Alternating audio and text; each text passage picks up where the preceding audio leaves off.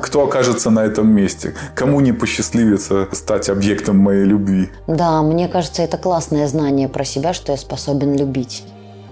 Я смотрю на эту дочь, и я ее ненавижу. Потому что расставание проживается через печаль, а не через злость.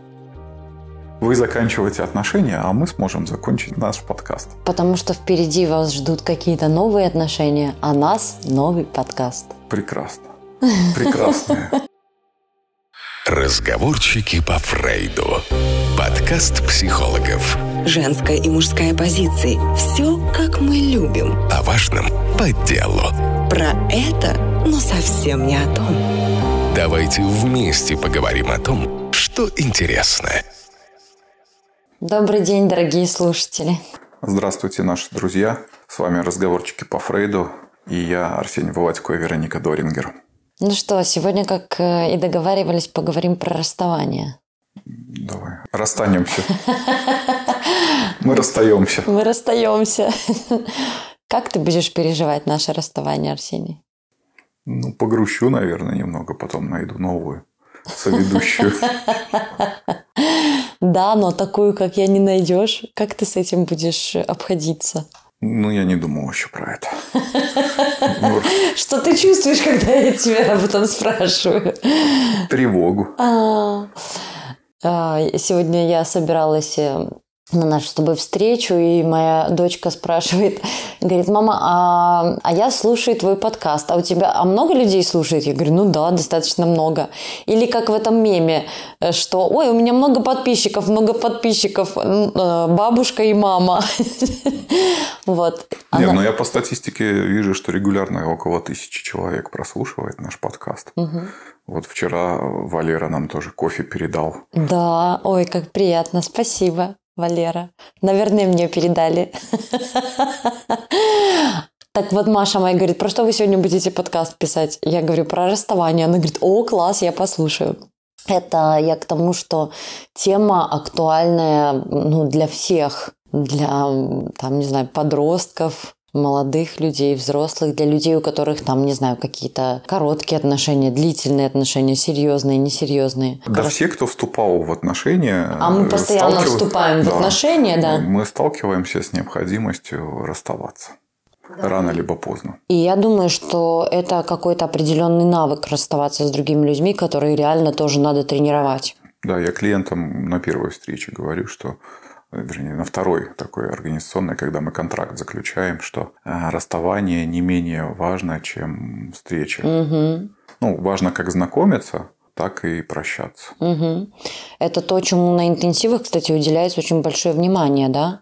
Целый день. Это один из самых тяжелых дней. Часто люди говорят, вот я уже не могу расставаться, уже прощаться, подводить итоги, проживать эти чувства. Пока ехала к тебе, думала о том, что... Слушай, ко мне на терапию часто приходят с этим запросом. А к тебе? Проживать, расставшись с кем-то, да, в некотором таком кризисе. Да, наверное, тоже какой-то процент существенный я могу назвать, что люди приходят, потому что им сложно переживать этот момент расставания. А заметил ты, что наши пары приходят к нам расставаться, но не расстаются по итогу? Они же все-таки еще приходят с надеждой. С надеждой, да, если бы у них совсем не было надежды, они бы не приходили. Да, там может звучать где-то в фоне, как вариант, что мы можем расстаться, но все-таки сохраняется надежда, что может все-таки что-то получится. И эта тема сложна всегда тем, что сталкивает человека с огромным количеством переживаний. И эти переживания, они простираются в таком, не знаю, как это сказать, такой континуум от вот этой злости, ярости до горевания. А в некоторых случаях сначала все-таки с отрицания, потому что иногда эти расставания происходят неожиданно для одной из сторон. Да, неожиданно. И вот отрицание ты имеешь в виду, когда человек ведет беседы, диалоги, думает о том, как вернуть другого человека в свою жизнь, да? Когда он не хочет даже допускать мысли, что это возможно. Угу. Читала на днях, и какое-то обсуждение было в Фейсбуке, что всегда ли расставание вызывает злость? Наверное, на одной из стадий, да, может быть и злость, но это не последняя стадия. Угу. сталкиваюсь, ну, как-то исходя из, там, не знаю, своего пережитого опыта и опыта других людей, что так или иначе любое расставание вызывает злость, потому что вызывает боль. И часто люди в недоумении, были отношения хорошими. Слушай, тогда нужно, наверное, разделить расставание по моей инициативе, да, либо расставание по инициативе другого, либо это какой-то тоже совместный процесс. Угу. Потому что, наверное, как-то переживания будут отличаться вот в этих вариантах. Угу. Да, я про это и хочу сказать, что люди, которых оставили, чаще всего и сильнее всего, наверное, затронуты. И затронуты как раз-таки таким переживанием, как злость. Потому что больно терять. Да никому не хочется быть брошенкой. Давай я расскажу, как я первый раз расставался с девушкой. Давай. Ой, это, конечно, лютый зашквар, как я понимаю. Мне было 16 лет. Так. Девушка была старше, ей было 20. Угу. Она училась в университете и на лето уехала. Ну, а я как-то за это лето, похоже, не пережил эту разлуку. Мне, в принципе, так скажем, тяжело поддерживать отношения на дистанции. Угу. Ну, это правда. Есть такая у меня черта. Я не знал, как расстаться. И я взял, написал письмо от руки, приехал в общежитие и положил ей в почтовый ящик. Вот так я расстался с девушкой. Это первый раз. Ага. И все? На этом история закончилась? Или она какие-то... Нет, она, конечно, имела продолжение. Это уже интересно. Прошло примерно полгода. У меня был день рождения, и как-то было грустно. У меня был приятель, мы выпивали, и я ему поведал эту историю, как я некрасиво расстался с девушкой. Так давай возьмем сейчас такси, поедем к девушке. Я говорю, как? Он говорит, сейчас поедем. Приезжаем в это там общежитие, он вызвал эту девушку. Я не помнил, конечно, всей этой сцены. Помню, я извинялся за такой свой поступок. Но она простила, и мы снова какое-то время еще встречались. То есть, это какая-то незаконченная история была после расставания, да? Да. Скорее всего, мне просто не удалось найти новые отношения. И я грустил вот по тем потерянным отношениям. Своими же руками как-то разрушил. Угу. То есть, ты не столкнулся с ответной реакцией на такой поступок со стороны девушки? Ну, нет, она как приняла. Приняла. Сколько времени прошло? Полгода. Полгода? Да. Ну, видишь, это какой-то достаточно хороший опыт, потому что... Полгода, в общем-то, это мало для разрыва, чтобы чувства как-то успокоились у второй стороны. Наверное, не все расставания вызывают какие-то сильные переживания, когда отношения себя уже исчерпали, иногда отношения просто там как-то разложились уже, то расставание вызывает облегчение. Но чаще всегда это, конечно, сопряжено с утратой и с болью. Многие задаются вопросом, нужно ли выражать эти чувства, которые возникают. Там, не знаю, злость, ярость, обиду. Ты что по этому поводу думаешь? Чаще всего я наблюдаю, так скажем, на первых стадиях это обиду. И как раз, так скажем, работая с клиентами, я им предлагаю эту обиду развернуть в злость. Многим почему-то кажется, что нельзя злиться. Вот, супер, что ты про это говоришь. Это правда.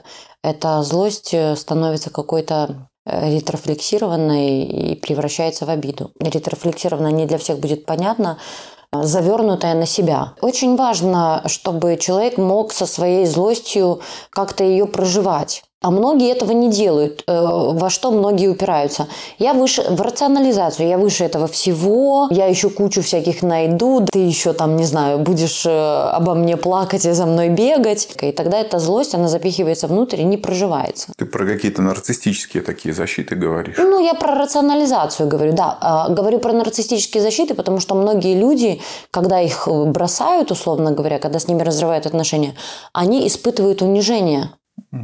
И вот этот способ справиться с унижением, это, ну, вот как-то себе объяснять, что я выше этого всего, еще не один у меня будет или не одна. И таким образом как раз-таки проживание вот этой злости естественной на разрыв, потому что за ней, под ней боли много, оно останавливается. Есть тут, конечно, тонкий момент, такая заезженная злость, когда человек не проживает ее, а строит планы мести, как отомстить, смотрит там тоже, не знаю, следит в соцсетях, ну, кучу каких-то действий предпринимает по отношению к другому человеку. И тогда такая злость, она, ну, нифига не конструктивна, она как раз-таки не приводит, не проживается и не приводит к стадии такого горевания, что ли. Не очень понимаю сейчас, в чем отличие там одной злости от другой. Для меня не очевидно. Да, вот смотри, у меня есть клиентка, которая из своей злости много совершает разных действий, мстительных, например, но со своей злостью, за которой боли много, свою злость не проживает, как чувство не проживает. Что это значит? Совершает действия разные. Я понимаю, как это выглядит, но я боюсь, что как-то для слушателей не очень понятно, что это значит. Не проживает. Это что такое? Не соприкасается с чувствами, которые за этой злостью стоят. Со стыдом, с болью. Я помню одно свое такое расставание. В какой-то момент я так люто ненавидел эту девушку.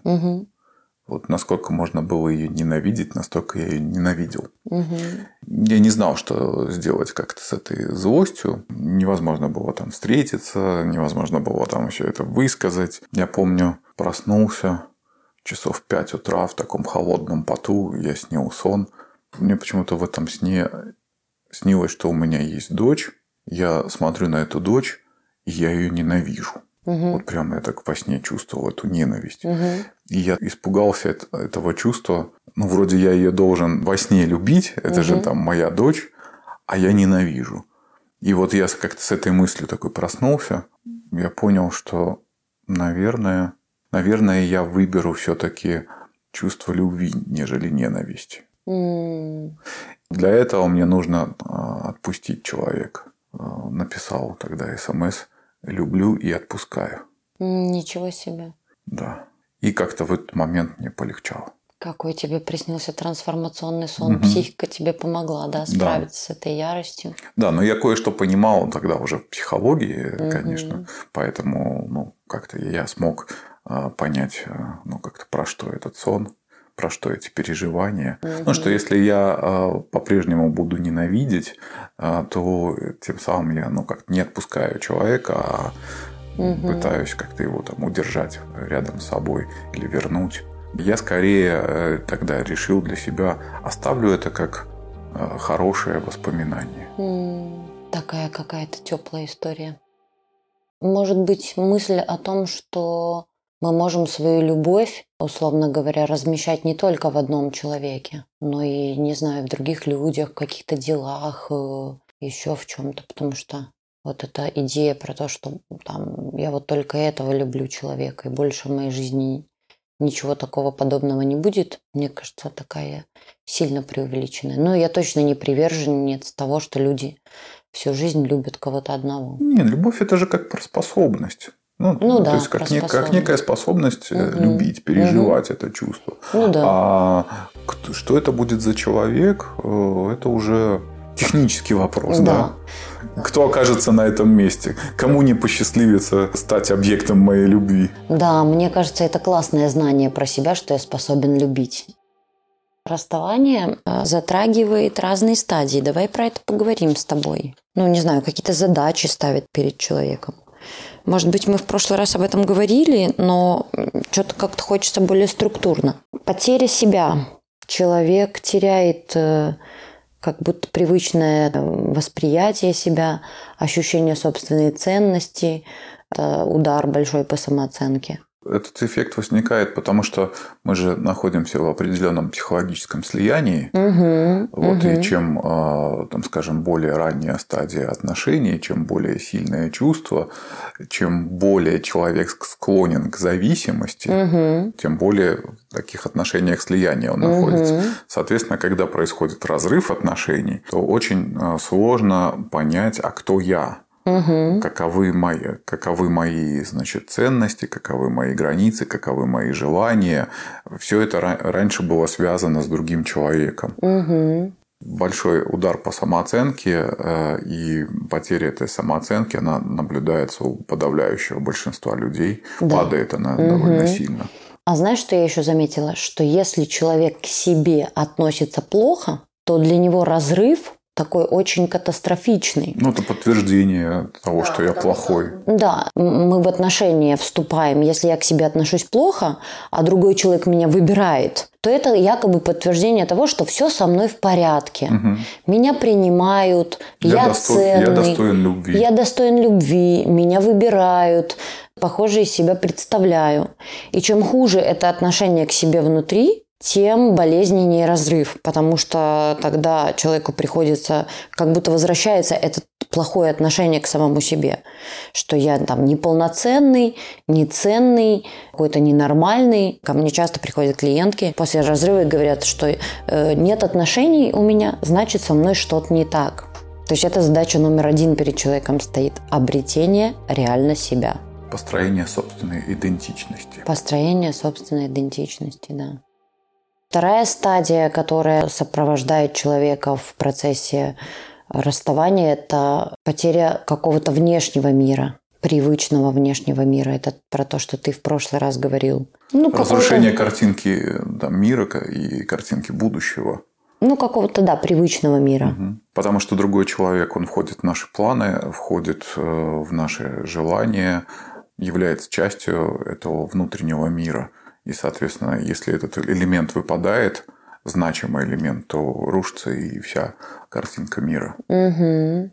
Другой человек, понятно, несет много функций в нашей жизни. Без этого человека жизнь на какое-то время обедняется. Mm. Функции эти могут быть разные. ВКонтакте может много же чего-то рождаться. А если это функции, связанные с тем, что другой человек организовывает нашу жизнь, обеспечивает нашу жизнь, защищает нас. Потеря отношений сталкивает нас с тем, что нам нужно будет делать это все самим. На элементарном примере это когда вы не готовите, а, допустим, жена или девушка готовит.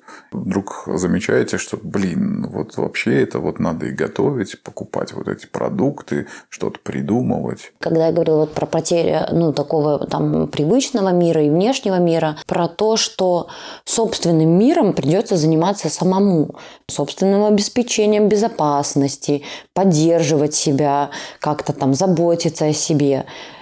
Как раз-таки эта стадия – это маркер того, как я могу жить самостоятельно, без другого человека. И какие чувства расставание у меня будет вызывать. И если это страх и ужас, это говорит о том, что я, похоже, к жизни плохо приспособлен. Я не умею жить автономно. Я не умею жить автономно, я не умею себе позаботиться, себя защитить, себя поддержать. И тогда другой, конечно, выполняя эти функции, будет просто мне жизненно необходим. Знаешь, как это еще может быть? В принципе, человек мог жить автономно, угу.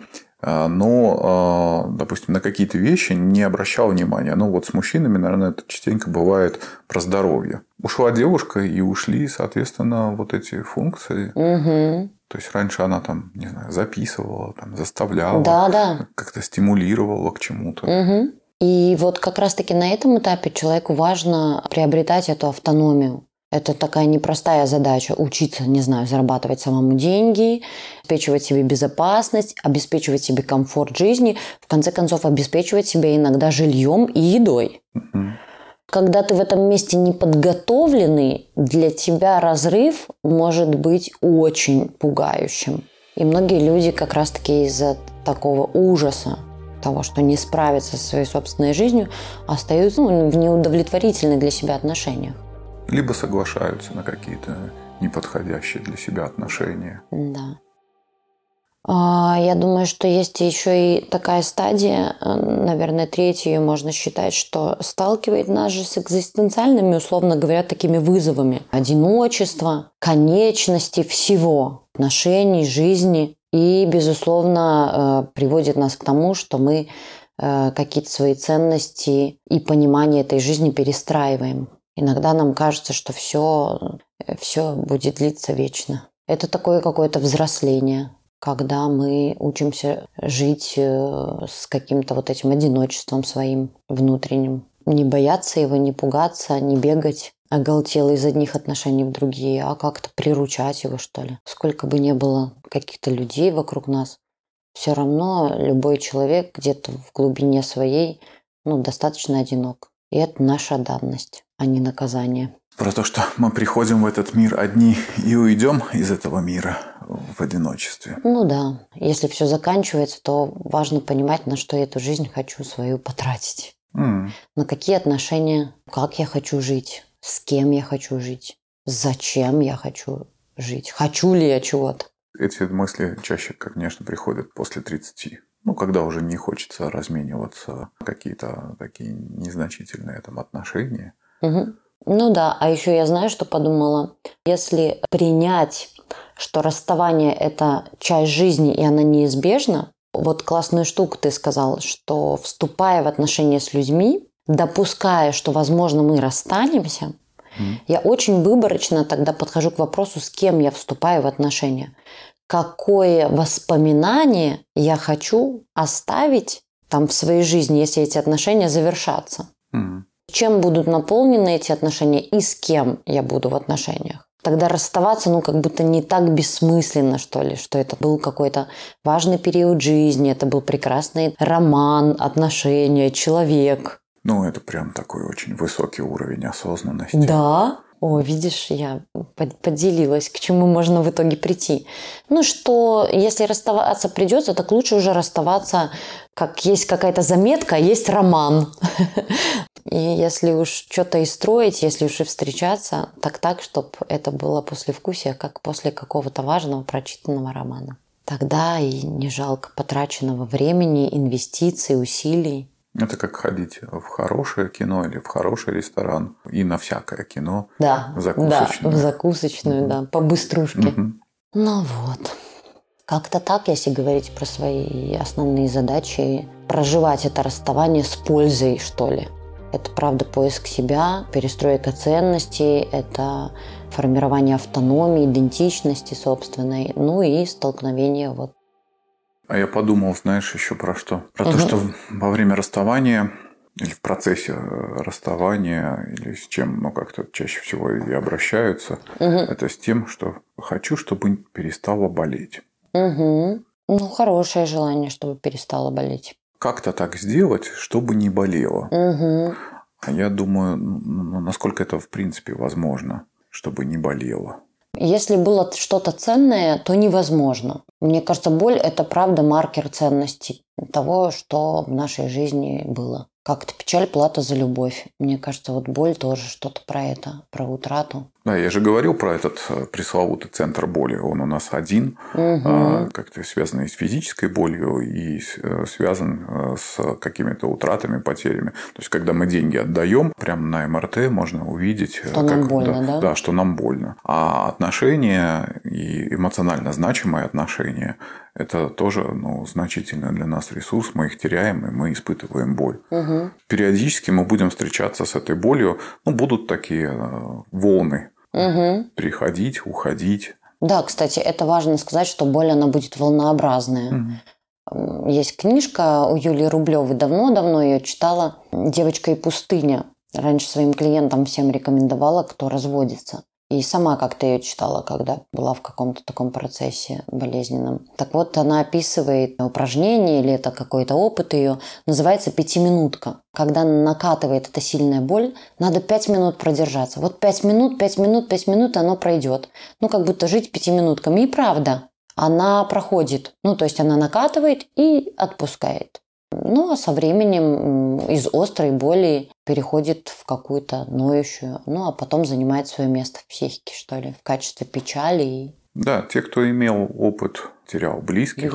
Да. Когда близкие умирали, знают о том, что первые недели это очень сложно, потому что это такое частое чувство боли. Но потом, чем больше проходит времени, тем как-то реже и реже. Эти приступы случаются. И потом уже случается только в таких моментах, когда что-то начинает напоминать. Фактами, событиями, которые как-то напоминают нам об этом человеке, об этих событиях. Кстати, это тоже такая штука. Мир первое время будет очень сильно нас сталкивать с болью. Ну, потому что много чего будет ассоциироваться с потерей человека. Музыка, фильмы, места, еще что-то. Угу. Это и столкновение с болью, и дорога к примирению с этой болью. Ну, то есть, если сначала, там, не знаю, первый раз слышишь какую-то композицию или видишь фильм, который напоминает о человеке, то когда ты увидишь этот фильм уже как, там, спустя время или какой-то второй раз или третий, боль уже не будет такая острая. Все-таки к боли мы привыкаем. Вот знаешь, боль иногда открывает для нас какие-то такие новые двери в нашей жизни. Сейчас объясню, что имею в виду. Вот когда я папу потеряла, мне было так невыносимо больно, что я одевала кроссовки и бежала. Реально, прям физически вот пыталась от этой боли сбежать, перестать ее хотя бы на время чувствовать. Я помню, как я бежала, я физически задыхалась от этой боли. И что ты думаешь, эта боль меня привела к тому, что я сегодня... Бегаешь во всю мощь. Бегаю во всю мощь, что я открыла для себя этот вид спорта. И я сначала бегала одна вокруг дома, а потом моя подружка говорит, что, слушай, тебе надо в беговой клуб, ну, там, попробуй бегать с людьми. Ну, потому что, когда сильно больно, не хочется с людьми контактировать. Угу. Такая моя боль открыла для меня мир, который вряд ли бы мне открылся, если бы мне было, ну, как-то комфортно. И все, я уже год бегаю, я не представляю свою жизнь без этого больше. То есть, иногда это открывает для нас какие-то такие двери, какие-то такие возможности. Ну, видишь, ты психолог, и ты решила творчески как приспособиться, подойти к этому. Это что-то новое вошло в мою жизнь. Угу. И это новое, наверное, формирует новые нейронные связи. Ну, это было хорошей опорой в какое-то время. А большинство-то людей предпочтет какие-то простые, не может быть, местами и действенные способы. Ну, например, бухать. Да. Заглушать боль алкоголем. Угу. Действительно, алкоголь как анестетик может работать.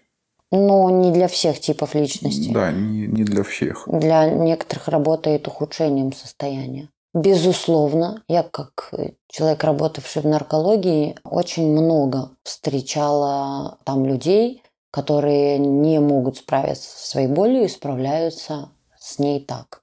Либо заедать. Значит, либо заедать, да. Расстройство пищевого поведения. любое деструктивное поведение. Это как раз-таки ярость, направленная на себя. Это как раз-таки разрушение себя. Потому что хочется разрушить, не знаю, мир, который несправедлив. Этого сделать невозможно, и человек начинает разрушать себя. Ну, это такая какая-то первичная реакция. Угу. Но более сложная работа – это, правда, искать смыслы, проживать эту потерю, перестраивать представление о себе, о мире, о других людях. И эти смыслы, они находятся спустя, там, много времени должно пройти, чтобы понять, какой смысл есть в этой утрате. Но я сюда не включаю одну лишь утрату, когда родители теряют детей. Угу. У меня есть одна такая клиентка, я точно не могу с ней в работе говорить о смыслах, которые она в этом потом найдет. Говорят же, что нету больше горя, чем потерять собственного ребенка. Ну да, это правда. Потому что это нарушает естественный ход вещей. Ну, так не должно случаться. Угу. Должна быть очередность. Угу. Сначала родители умирают, угу, а потом их дети. Ну, это такая уже сложная тема, горевание. Да, мы говорим сейчас про, скорее, такое расставание, про романтические отношения. Да? Ну, да. Да, вообще как-то вот эта мысль, что все отношения временны, угу, да и все в нашей жизни конечно, оно довольно терапевтично само по себе. Я даже помню, когда по юности... пришел вот на терапию вот в момент такого сильного горевания, расставания, вот это какое-то чувство боли, такое невыносимое, нестерпимое было. Помню слова терапевта. Я до сих пор вот ее помню, эту метафору. Представь, что ты идешь в темноте по лесу, и у тебя там в руках там маленькая какая-то свечка, лампадка. Вот, и ты идешь в этой темноте, и вдруг видишь какой-то тоже такой же свет, такую же лампадку. И вы, значит, встречаетесь, вот уже вдвоем идете там по дорожке, пытаетесь выбраться из этого леса. А потом в какой-то момент вы подходите к развилке, и ты хочешь налево, а он хочет направо, и вы расходитесь. Но так вот и с отношениями. Мы встречаемся с какими-то людьми с тем, чтобы пройти с ними какой-то определенный период жизни, а потом разойтись. И это правда жизни. Да. Все отношения когда-то заканчиваются. И это такая важная правда жизни, влияющая на то, как мы этот путь пойдем вместе. Это прям добавляет и ответственности, но и меняет качество, может изменить существенно качество отношений. Заканчиваем с тобой на такой экзистенциальной ноте, да? Ну, я не знаю, что еще добавить. Я замечаю, как пространство наше с тобой сейчас поменялось. Но мы в другом помещении, поэтому, конечно, пространство поменялось. Нет, пространство, ну, скорее, наши разговоры как раз-таки пришел к каким-то таким вопросам жизни, что ли, экзистенциальным. Вот про то, что ты говоришь, все конечно. И как будто атмосфера между нами поменялась. Эмоционально. Да, даже сейчас надо вроде и заканчивать подкаст. Ага. И тоже непонятно, как это так закончить, чтобы и хорошо, и в каком-то типа красивом месте, с каким-то интересным, хорошим выводом, и чтобы это выглядело максимально привлекательно. Как это закончить отношения с этим подкастом конкретно, да? Ты же замечала, что у нас постоянно возникает эта сложность, как заканчивать. Да. В какой момент. Вот вроде просто как-то прерваться невозможно. Спасибо, пока всем. Да. А я знаю, как бы я хотела закончить. Ну как? Я хотела бы сказать, что для меня было ценно то, что мы сегодня могли поговорить на такую непростую тему. И я в предвкушении новых встреч. Без расставания нету встреч. Да, это правда. Иногда очень важно. Кстати, вот в терапии я клиентам поясняю, почему так важно завершать терапию, заканчивать отношения. Не обрывать их, а заканчивать. Вот когда мы заканчиваем, то мы ассимилируем вот все, что произошло в терапии, подводим итог. И благодарим друг друга, да, возможно. И прощаемся. Я прощаюсь навсегда. Да. Потому что действительно так может сложиться жизнь, что мы больше никогда не увидимся. Да, но этот момент навсегда заканчивается. Вы уже будете другими, когда вы увидитесь. Да. Но может так статься, что пройдет много лет, и так было не раз. В моей практике проходило несколько лет, и мы снова встречались. Но эта встреча как раз была возможной только благодаря тому, что мы завершили отношения и попрощались. А когда мы не завершаем вот эти отношения, не прощаемся, дальше мы скорее пытаемся избегать. Когда это разрыв и обрыв, да? Ты знаешь, здесь очень важна зрелость раз, а второе – уважение друг к другу. Я думаю, что завершить вот так, чтобы не перебегать дорогу, когда видишь другого человека, можно только когда есть вот это уважение к себе. И, безусловно, к своему собственному партнеру. Это то, к чему важно стремиться. Поэтому, дорогие слушатели, заканчивайте ваши отношения. Учитесь заканчивать эти отношения. Завершать их.